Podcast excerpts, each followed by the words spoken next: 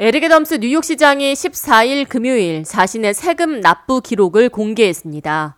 애덤스 시장은 작년 2021년 연방 세금으로 5만 6천 달러를 납부했다고 밝히며 세금 신고서를 공개했습니다.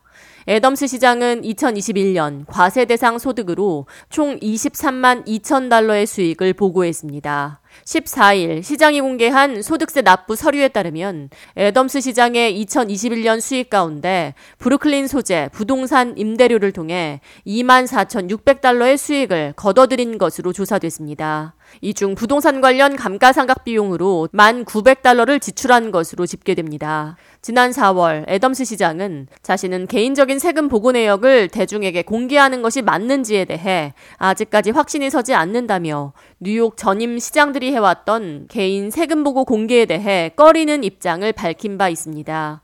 이에 논란이 일자 애덤스 시장은 때가 되면 자신의 세금 내역도 공개할 의사가 있다고 입장을 바꿨고 6개월이 지난 14일 금요일 마침내 개인 소득신고 및 세금 납부 내역을 공개한 겁니다.